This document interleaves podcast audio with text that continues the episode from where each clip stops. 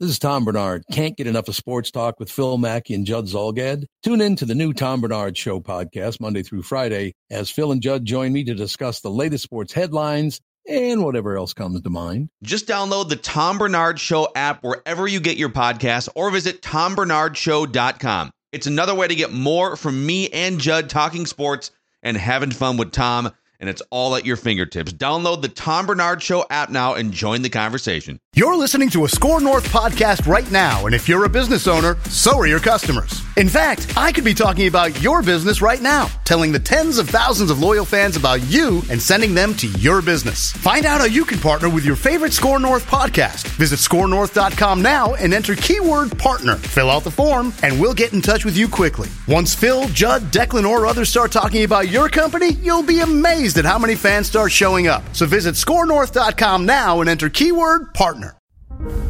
The following is a Podcast One Minnesota production.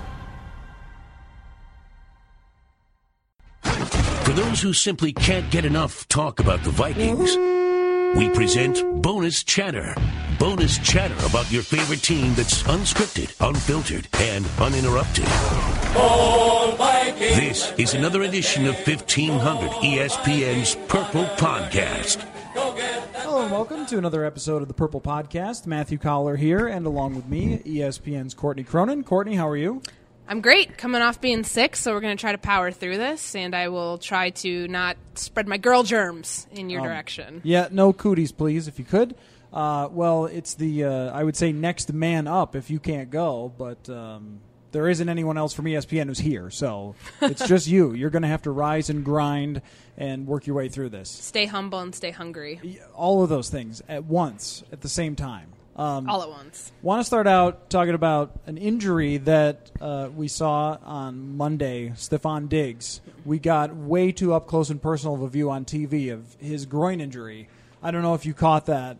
I saw it on the replay because they were talking like today. I thought it was interesting. He's like, I didn't really notice a certain play, and that's the thing. Like, you're not gonna with a groin injury. I mean, unless you're ex- hyper extending. Not that I'm a doctor or anything, but like hyper extending that part of the body. It's something that I think is kind of a culmination of things. But I had heard that they showed. What we can you can you can you enlighten the listeners as to what exactly they showed? I'm not sure that the FCC actually allows me to describe it, but anybody who was watching the game at home and was not at the game would have seen Eric Sugarman really up close and personal with Stefon Diggs' groin. I think this could be huge for them. Um, now, Stefon was saying, don't overreact. This isn't as bad as last year, which really did hamper him quite a bit. Even when he was coming back in, he had to come out of certain games, or it was kind of a week to week thing. Was he going to play? Was he not going to play? And then it, it hurt his route running ability. It hurt his ability to get separation down the field. He still had a really successful season last year, but if he had been 100%, he probably would have been a 100 catch guy, and he was leading the NFL going into last week in receiving. He ends up with only four yards on one catch against Chicago.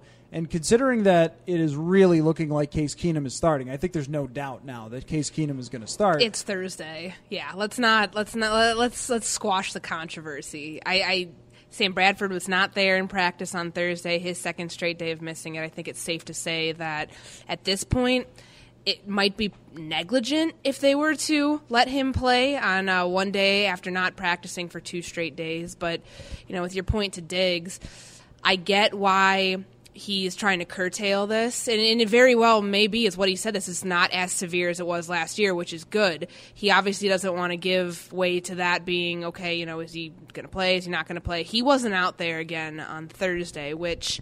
The problem with these groin injuries is they linger. And as you said, it's something that after week four, he couldn't separate. His downfield productivity, like, just completely diminished. And I think he only had 190, 188 yards after the catch at that point and just wasn't targeted as much because he was struggling. And that's something I know in training camp he mentioned, yeah, I just wasn't 100% healthy. That's what you worry about with these because it's a muscle that is so important for receivers because of leverage, by the way you have to cut, the way you move, um, the way, I mean, the way you have to run down the field. If that's something that's hampering, uh, hindering you, it's going to, you know, really affect your abilities to, you know, do your job. Yeah, and he's a guy that, in order to get open, needs to have the, the sharp cuts Mm-hmm. and things like that. stick his foot in the ground if you want some real football-y language. But I mean, route running is his thing. He's not just a big wide receiver who runs straight down the field on go routes and then goes up and get it. He can do that, but it's really his ability to get open on you know ten-yard routes and things like that that require a lot of footwork and a lot of sharp movement. And maybe that's one of the reasons that he has this persisting issue. But if that's going to hamper him, it might be a thing that goes on not just for this week, but for a while. And actually, Judd brought up this in a column. He said, What about the idea of just sitting him out until after the bye? I, I saw that, and I don't honestly think that's a bad plan at all because it's you have Green Bay in week six, week seven, um, the Ravens. You have three games left with you know the Browns game in London. It's not a you know I know that they want you know, they don't want this to become another issue. And he was on pace to be a thousand yard receiver last year. They'll probably get it either between him or Thielen this year. But for his sake, you've gotta you've gotta wonder how severe this is and just how you're gonna handle it because they already have the game the the blueprint of how this injury affected him last year. Mm-hmm. They don't want that same thing. So they you know, whether it's, you know, the same I guess same groin muscle, whether it's the left or right, he didn't really specify that today.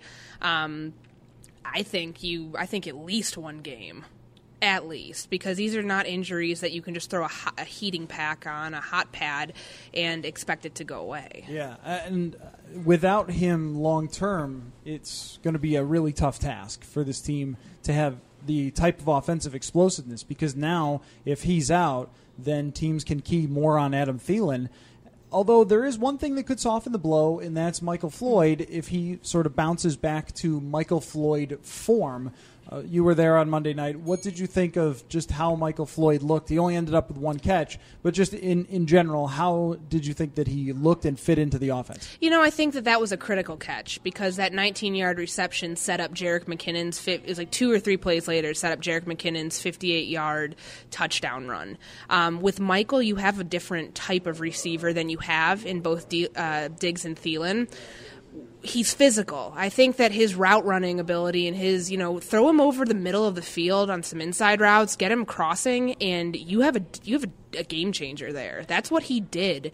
Um, you know, a combination of those inside routes and, you know, going deep and being Carson Palmer's, you know, favorite deep threat in Arizona, I think he adds another element. And so if the scenario is that Diggs does not play this weekend, this is Michael Floyd's chance, like to, to really shine. I mean, I know that it's a tough it's a tough situation. Like you know, you're coming back two games, you haven't played since um, you know some point of in January, um, and he didn't even play that much in New England. So I mean, this is still you know they're they're training wheels and they're still you know trying to fit him into the system. But I think he's a you know outside of being a big you know downfield blocking threat, um, which obviously you know Diggs talked to that spoke to that point today too. I think that they have a good chance to really get him involved here in Week Six. Should should Diggs not play? What they're going to have to do though, I think, is turn more toward Jarius Wright if Stefon Diggs is out for this game or, or any other down the road, as opposed to Laquan Treadwell because. Yeah at this point, Laquan Treadwell is bringing zero to the offense outside of blocking and special teams yeah, here uh, and there. Right, sure. To the offense, okay. nada. I mean, he's gotten targeted 10 times mm-hmm. so far through four games. And for his number of snaps to only get 10 targets and five catches really says something about how open or not open that he is. I don't think it was just the case of Diggs and Thielen performing well, and that's why he hasn't gotten the ball. I think there's probably much more reason for that based on last year. Jarius Wright is not by any means some massive explosive weapon that's going to end up on all the highlight film that night, but he's reliable. Yeah, and I and I think that that's why that they've you know, in small doses, we've seen that this year. It hasn't been a lot. It hasn't been enough for him to stake claim on that number three receiver role. But he's a role player. To, to that degree, I think that he can be, you know, in doses you know, a very integral part of this offense. And as you mentioned with Treadwell, um, 60% of their snaps, played 60% of their snaps. That's a lot.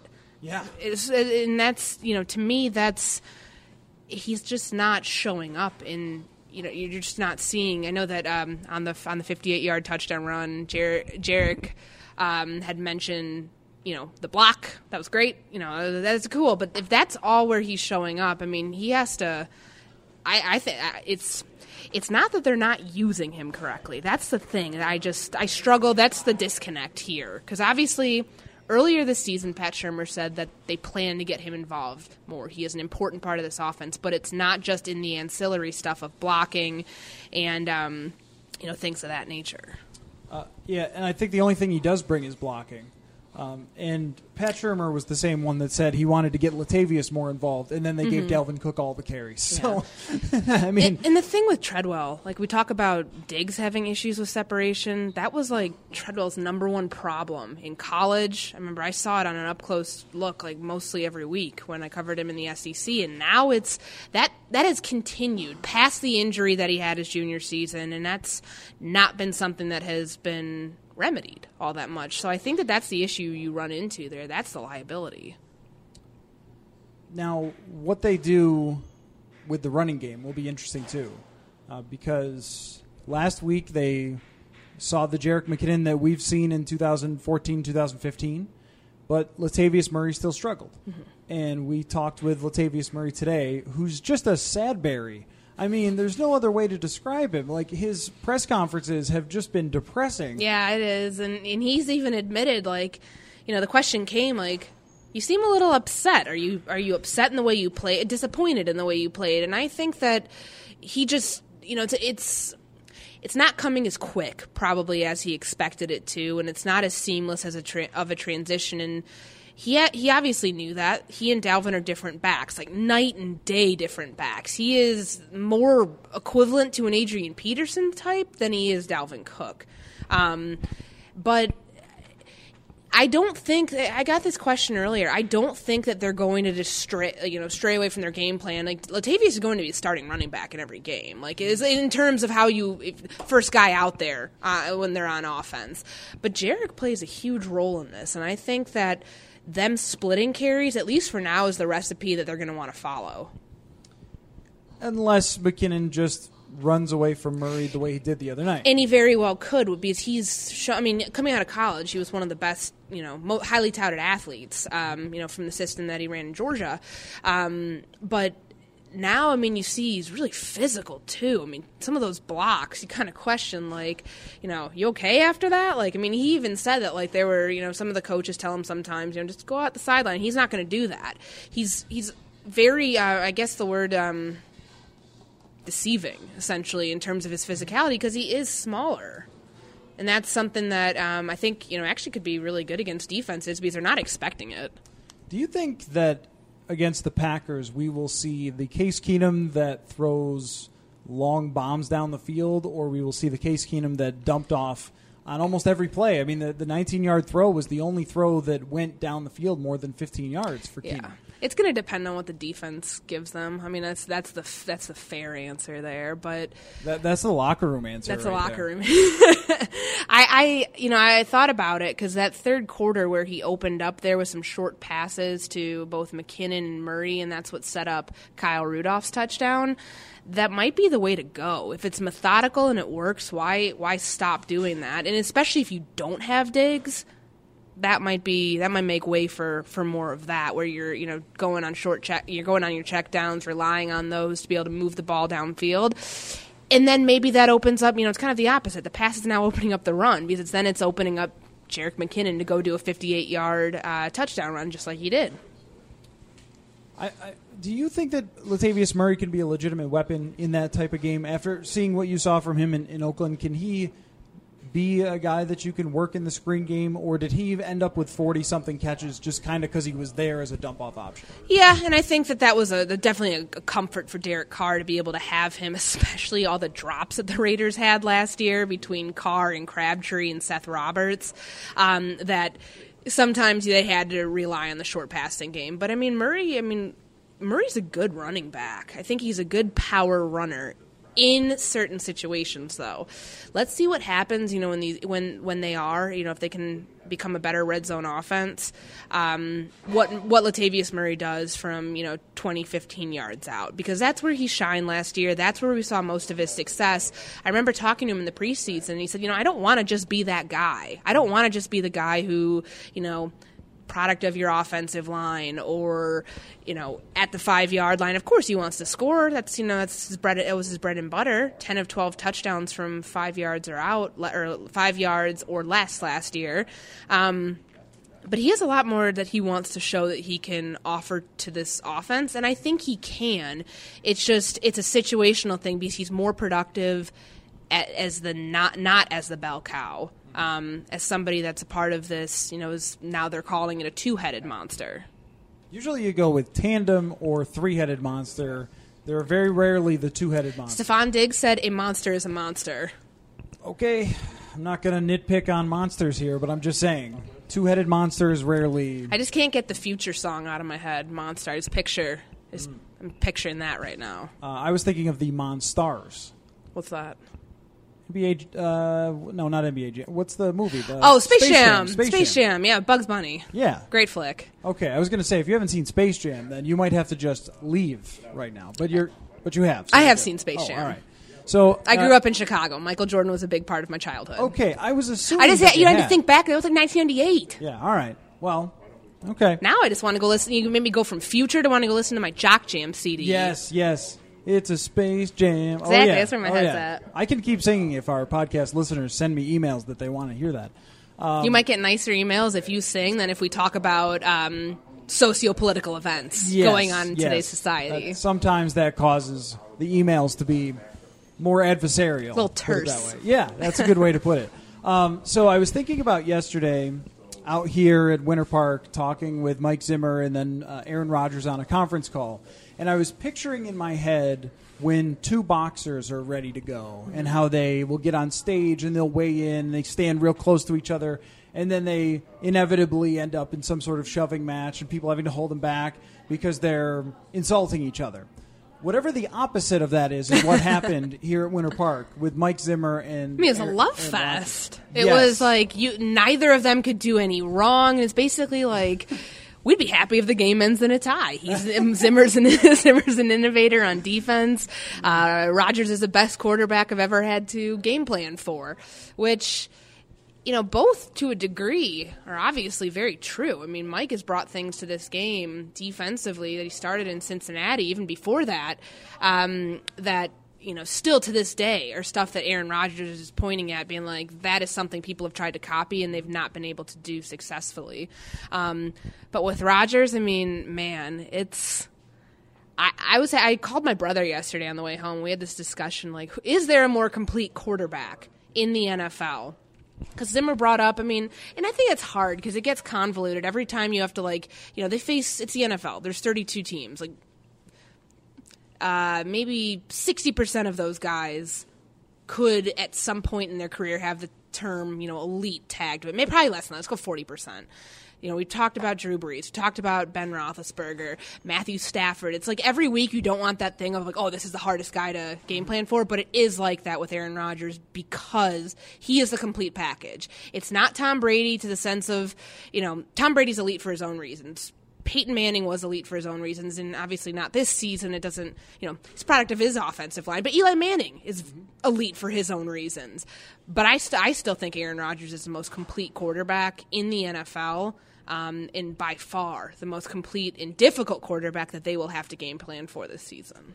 I think he's probably the best quarterback in terms of just talent, not pure accomplishments. Yes. But just talent to ever play. If they I, could spend money on free agents, can you imagine how many Super Bowls they probably would have won? in that time frame. Yeah, and that's the reason why I think that they don't have the Super Bowls is because of the defense. I mean, if you compare Tom Brady, it's really interesting that Brady's known as more of a winner than Peyton Manning, but they have nearly the same playoff quarterback rating. Mm-hmm. Like I mean, what Brady did last year being down 28 to 3 I take nothing away from that level of excellence. But also, I think until this year, Bill Belichick has had defenses in the top half of the league in points allowed every single year. Aaron Rodgers hasn't had that.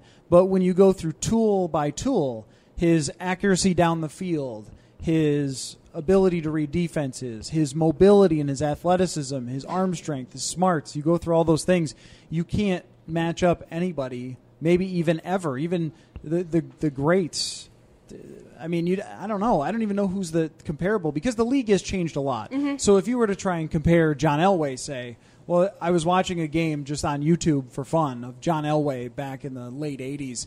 I mean, he would drop back straight like nine steps and then just launch the ball down the field. So it's a lot different of a game now. But at least in this era, Rodgers is number one quarterback rating of all time. It's hard to say that anybody's better. But I was watching some tape of last year's game and how the Vikings held him to 213 yards. They picked him off. He really didn't have a great night in week two. Uh, part of that was Jordy Nelson wasn't back to 100% yet after he'd had the, the previous year's injury. But there were a few times where they legitimately fooled Aaron Rodgers with disguising coverages. And I think the centerpiece of that is Harrison Smith when I was watching, they were using him as a robber, which is where they line up too deep, and then Harrison Smith comes down into coverage like he was a linebacker, and blitzing Anthony Barr right in front of him. So the read is where Anthony Barr is coming from, but then Harrison Smith is there. And there were a few different ways where they used Smith at the line of scrimmage or faking to blitz and then dropping back and all sorts of different ways. So when you go up against Rodgers, you do feel a little bit helpless because he's going to make some spectacular plays, and you can not bring him down sometimes.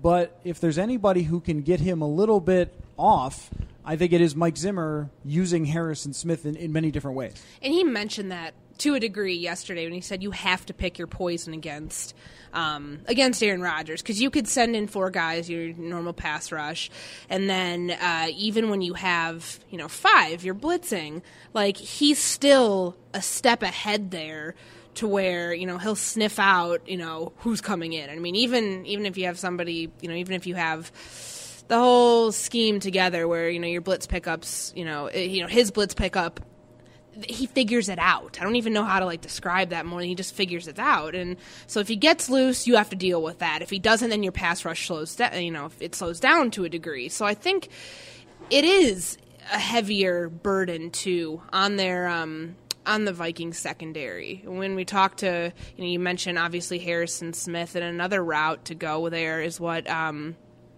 Xavier Rhodes said yesterday about the receivers and why that matchup is so difficult because he's tracking the ball and the receiver at the same time. Because of all of these passes that are coming on the fly, it's not like he's staying. I mean, he's got good pocket awareness, of course. But most of the damage he does, it's like 61 touchdowns since 2009 out of the pocket. That's a league high, and that the next highest is Matt Ryan at 31. I mean, he's so dangerous on his feet. Um, I went back to watch the final drive several times against Dallas, and I, I mean, it's just, it's just funny. Like you think the Vikings have problems with this guy? I mean, this this dude is hated in Dallas. I mean, he is their worst nightmare.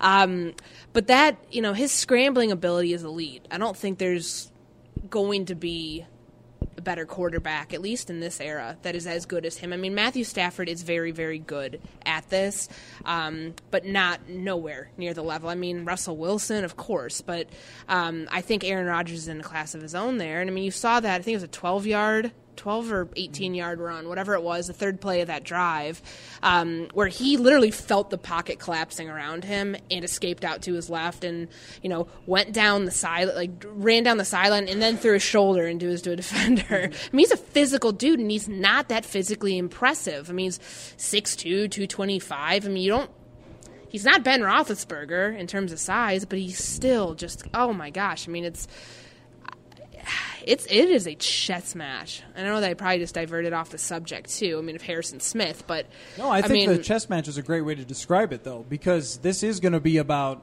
Mike Zimmer trying to attack him in many different ways, and how well can he read those defenses, especially after seeing Zimmer for so many times. Yeah, this is his. Let me think. So 2014. This would be his seventh time seeing Yep. him. Um, Four two four Rodgers two. at the moment, yeah. And I mean, I think the Vikings pass rush right now looks as good as it has. eh, To the point where Rodgers has seen seen it in previous years, and I mean, obviously, you credit so much of that to Everson Griffen and just how um, elite he's playing and the level his You've game. really thrown the elite tag all over. I thought you'd save that for Joe Flacco next week. hey, I mean, after seeing them in London and then kind of seeing what, what what's transpired for them since, I mean, I might be using it.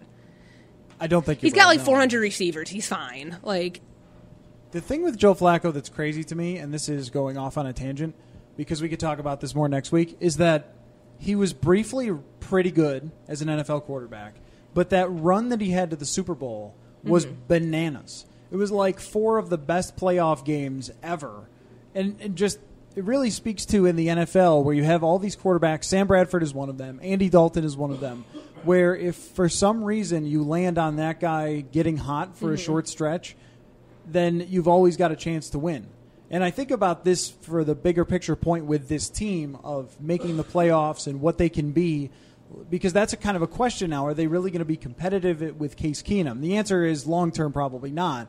But could you be if you can survive down the road with Sam Bradford, where he isn't elite, just like Joe Flacco isn't an elite quarterback?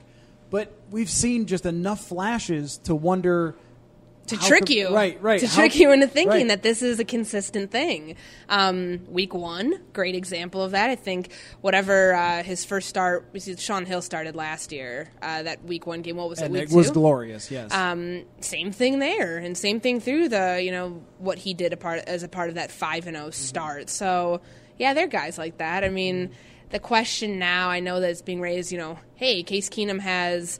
He's like ninth in, in QBR or something Yes, of like yes. eligible quarterbacks. Could this guy be a starter um, come next season? I mean, I think he could potentially work himself up another good free agent deal as a backup, but that's what he is. And I think he knows that too. I mean, you can tell though, one thing I noticed in the locker room, he's definitely taking on, you know, the air, I mean, of, you know, starting quarterback. I mean, he didn't, Right.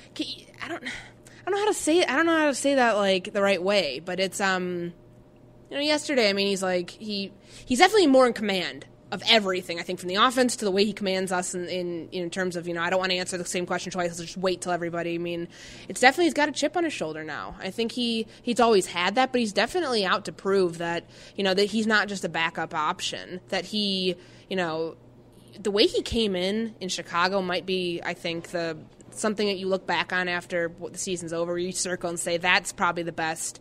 To do that on the fly, you know, he's always says he prepares like he starts. Okay, that's you know that's quarterback talk, but to actually do it, like it's different. It's very different when you're starting a game versus when you know you're coming in with a chance to score.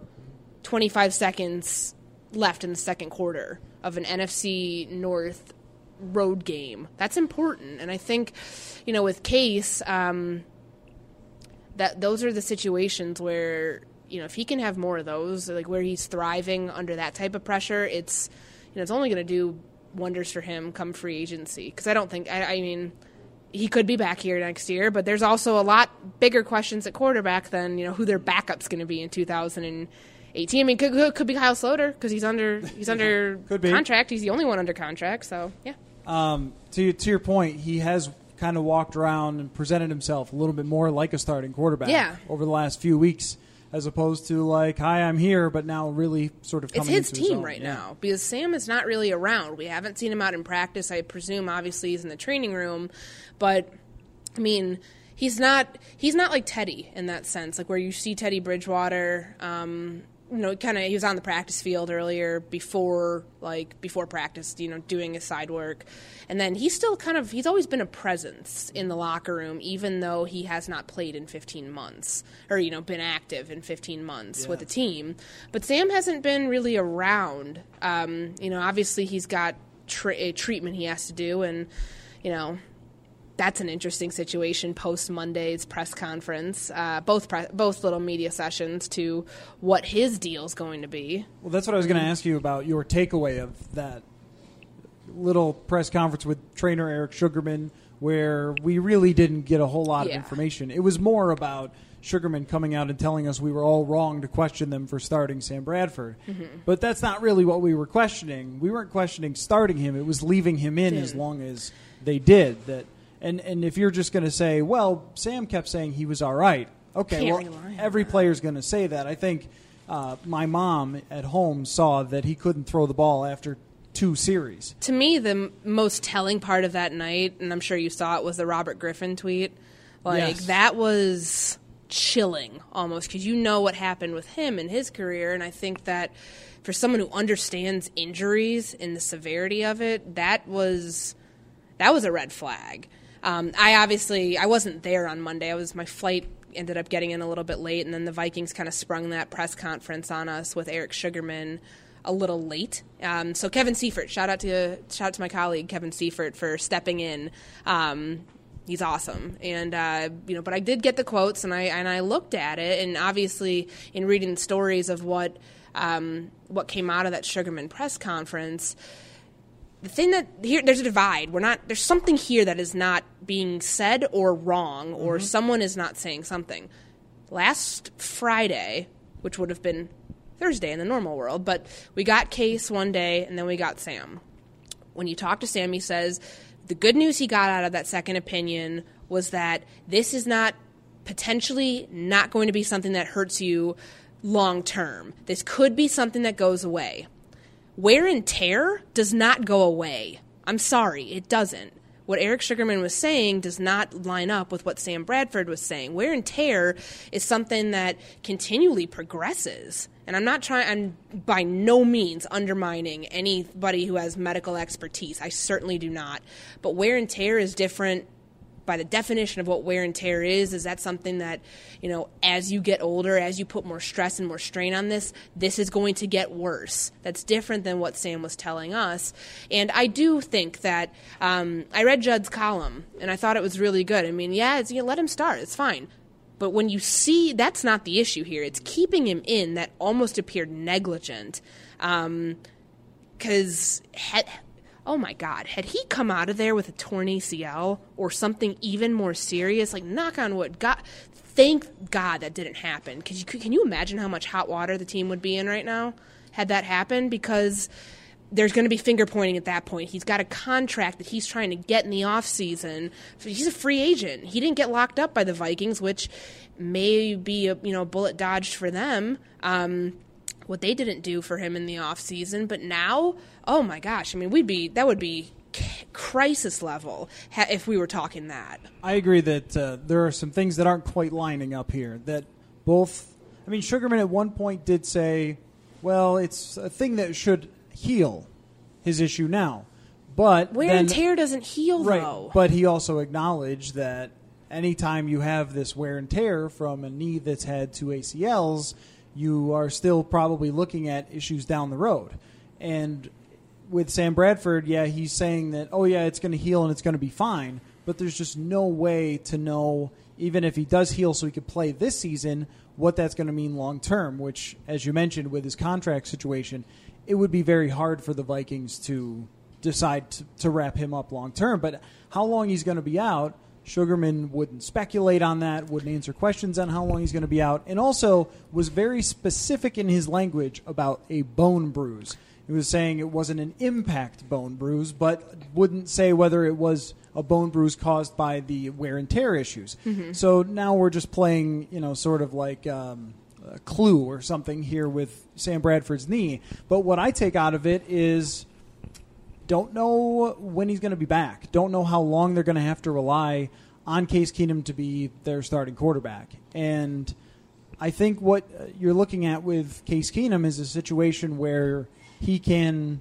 go two and two and can probably win two out of the next three games, possibly. If he could beat Baltimore and beat Cleveland, after you get back from the bye, that's when things get really hairy with Bradford. Where is he going to be? And then with Teddy Bridgewater, Eric Sugarman mentioned that he's going to meet with his surgeon and they can bring him off the pup list in uh, October 18th. And that's that's where this whole thing could very easily get more confusing because with Bradford, I got the question earlier like is it, will we ever see him play another game for the Vikings? I don't know. Um, and and the biggest takeaway is we still don't know. That's the been that's what we knew you know, after week one going into week two, we didn't know anything. Week three, didn't know anything. Week four, five. Now we're at week six. It's the same thing because knee injuries are so confusing. And because there is technically no structural damage, it's pain management is what Mike Zimmer said, but then you re-aggravates it, so maybe there is more swelling. Maybe it is something that you know he's not going to be able to hold up under conditions, and you. I just don't think you risk it. Um, if you're Sam Bradford, if you're Tom Condon, I don't think that you know for his longevity as an NFL player and as somebody who wants to walk 20 years from now, um, I don't think you risk that. But oh gosh, the Teddy thing is Yeah, that's even more interesting. So I was talking with uh, anyone who's listening to this podcast may have already listened to one that I did with Arif Hassan, who's uh, from ZoneCoverage.com. He, he said I asked him to guess who's the starting quarterback 2018, and he said he thinks probably Teddy Bridgewater. And at this point, I don't know how you can really assess whether his knee is going to respond. I don't know how you can put him in a game or, or know that he's ready to be put in a game because you can't simulate an actual NFL experience for him. I mean, what would you say to him in practice? Like, hey, uh, you know, Linval Joseph, go go tackle him. they're See- not going to right? let that, they're not going to let that happen. That's the thing that people don't understand. Where number one, let's clarify a few things. Number one, so he gets he's eligible to come off. He's got to pass a physical. Um, you know, he's going to get reevaluated by the doctors. So let's say he returns to practice. They have that three week window. It does not have to be right away. That can be at any point during the season. They have that three week window to determine if he's going to be active at some point on the fifty three man we they, they can't tackle him in practice. They're, he's not going to get to experience what game speed is until you know the day he goes back and plays a game, which could be a while. So, do you ride Case Keenum for a while if he's still playing pretty well? I think that's a smart option. You know, the whole the whole notion that you know he's containing this offense right now, and like why throw your offense through yet another you know another hurdle when you're not really sure how Brid- uh, how Brad uh, excuse me gosh Bridgewater's knee is going to respond is You're really not sure how anyone's knee's going to No, respond at this point. seriously there's so many knee injuries. Legs are problematic here at Yeah. uh, at Winter Park. Let me um, double back because the the only other thing that I wanted to touch with you was Trae Waynes. Okay. I mean, so this kind of like brings us around back to Green Bay. Um, last year against Green Bay, Waynes had the big interception at the end of the game. Otherwise, had a bit of a rough night, and then. The second time they played the Packers in Week 16, it was a really rough game. Um, Aaron Rodgers just attacked Trae Waynes all over the field, and I feel like he's had a very up and down season so far. Against Tampa Bay, DeSean Jackson got nothing against Trae Waynes. And maybe that's a perfect matchup for him because it's just this guy runs straight routes and you're really fast and tall. So maybe that worked out for him. He got an interception in that game. Uh, then the other night against Chicago, there were some yeah, kind of moments, but overall, you allow 12 completions to Mitch Trubisky. Uh, you can't make much of a complaint there. Where do you think he stands for how he's performed this season? Because I look at it as if you're an opponent, you're looking at Xavier Rhodes saying, I can't attack that guy. Wherever Harrison Smith is, I can't attack that area. Uh, Eric Kendricks is a good cover linebacker. Anthony Barr is playing much better. Who do you attack in this defense? And it kind of comes down to going after Waynes and testing him week after week. I think he was better in week four, even against Detroit. I agree. Um, you know, he had the good. You know, I think I don't know if what he did on DeSean Jackson like uh, makes up for anything. It's still you just wonder when the training wheels for him are going to come off because it's been like this for a number of years. Correct? Like, I mean, it's Mostly, yeah, mostly he didn't really play a lot in uh, 2014, or no, I'm sorry, 2015. Didn't really play a ton, and then last year, I would call last year the training wheels season because he was mixing in with Terrence Newman when they still had Captain Munnerlyn. Yeah. And I mean, he's been effective to a degree. I'm not trying to like pump up the guy, but he's been effective in the run. Like, I think that's where. That matters. You know, that does matter. And, you know, against, they have four running backs. So, I mean, they've got a, a huge rotation that they can use. And that, that alone is something. you- Corners, you mean?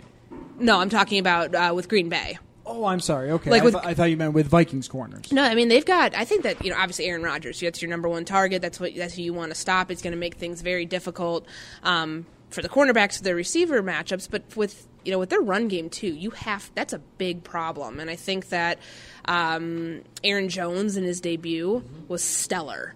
Um, he he, he D- Dallas did not game plan for him well enough, and I think you know maybe that's where that's the cushion you look to with Trae Waynes. That you know if he can provide some extra run support, um, you know maybe that's where he gets to kind of redeem himself here. I mean, but it's just it's like we saw a little flash there after the Tampa Bay game, and then again in Week Four, and then it kind of has dwindled again. So I mean, I don't know. I mean, it's I think it's still too early to you know completely write him off, but there's a significant drop off from the rest of the corners and Waynes and some of the issues he's had.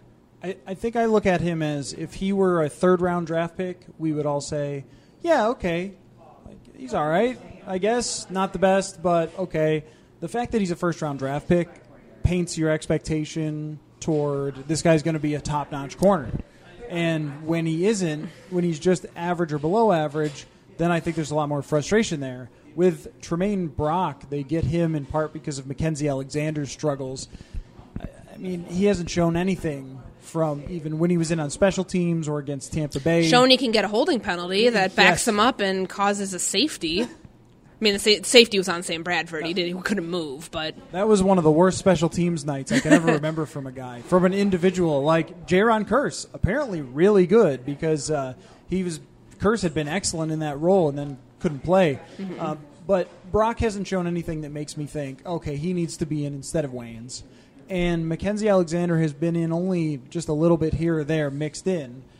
Maybe if it got really bad, you'd put him on the outside, but I think Waynes is still your best option there. And, if, and when it's a guy who's a first round pick who's slightly below average or average, I think that always causes them to be the the sort of frustration for fans oh, who totally. want a star player every time in the first round. And there, I mean, look at Laquan Treadwell; it's the same thing.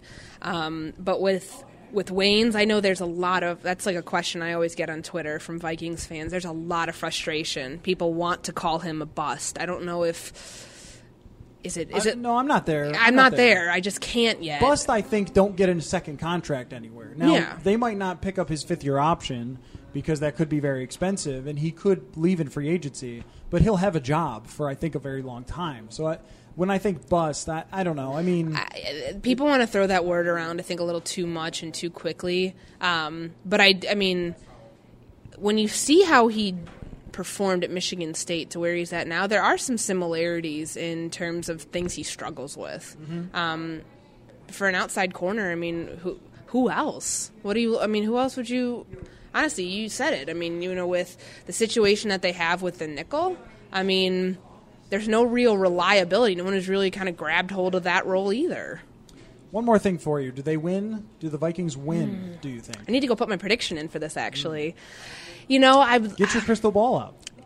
Gosh, uh, I'm waiting. Who knew for, it would get that weird? Gosh, that's weird. Like that, you know. I'm just waiting for him to like, you know, a coach have the Gatorade like on top of the little podium uh-huh. thing. I'm waiting for him to like knock the Gatorade over and just like plop down his crystal ball. Yeah, that That'd be cool. Like I am now for that and hoping for that outcome. What do you think? Win, lose? I think they tie. Donovan McNabb rooting for tie. I th- I think it is a loss. I think that I mean through five games this season and they're you know he's been the comeback kid. Um, they've had some late game heroics, Aaron Rodgers that is, and I think what you saw with him that fourth quarter magic and you know how he was able to win that game in Dallas. That's hard to contain. Um, they've had. I mean, it's, it's a tough. It's a tough matchup for sure for the Vikings, and I think their defense is absolutely going to throw the biggest challenge that Rodgers has probably seen this year. But I still think in the end, uh, it is a win for Green Bay. But I mean. What was it last year? I mean, they won. Did they won at Green Bay, or no, they won? They, they won, won, here, 17-14, yeah. and they lost at Green Bay. I mean, yeah. I don't think we're going to have the issues um, you know, with the secondary that you know going and rogue and going, so forth. Yeah, and I mean, obviously, you know, and Rhodes is going to play. Like he didn't play that first game, um, so it'll be interesting to see, you know, what he if he is shadowing, in, if he is indeed shadowing Jordy Nelson, um, which I tend to believe is going to happen. I think so too. Um, how that plays into that um, into into the mix, but I do think that you know Aaron Rodgers, despite the offensive line, I know it's a problem. He's still leading the, he's like number four in, in passing yards right now and led them to a four and one record when they easily could have been you know at that point like you know two and three so I give it to the I give it to the Packers. Probably probably not a popular pick, but I'm sure there are a lot of people most, listening who probably would give it to the same thing. Yeah, so. I think most Vikings fans have been through that with facing uh, Aaron Rodgers. I will lean Packers, but I think not by a ton. I think team quality overall, the Vikings are a stronger roster still. Uh, the Stefon Diggs injury would be a big concern, and if Sam Bradford was starting, I might say well, I think the Vikings will be able to pull this off, but I think it's a little tougher having your backup quarterback without potentially his number one wide receiver, or at least playing hampered. So mm-hmm. I will agree with you there. I think I was actually right on my pick last week. I said it came down to a field goal, and if I can remember correctly, I did say 2017. So Oh, really? Wow, you that's nailed it. that's you know I hate predictions. I hate having to do them because everybody wants to point back to you. And actually, somebody did point out to me on Twitter, like like no way that the Lions only score 14 points, blah blah blah. And I was like, oh, I just wanted to go back at them so hard after that. After you know, obviously the Lions won um, in Week Four, but. I digress. I'm a class well. act. I didn't do it. predictions are wh- what are you going to do if you get them wrong? I think last year we predicted games at the end of the Purple podcast, and I got like eight in a row wrong. Where they had the losing streak. Was it the eighth that they lost? Well, I kept thinking that they were going to end it. Then I finally was like, "All right, it's over," and then they won against Arizona. So, you know, what, whatever. No one's good at picking games. Um, anyway, hopefully we were good at doing podcasting at least. So, thank you all for listening to another episode of the Purple Podcast.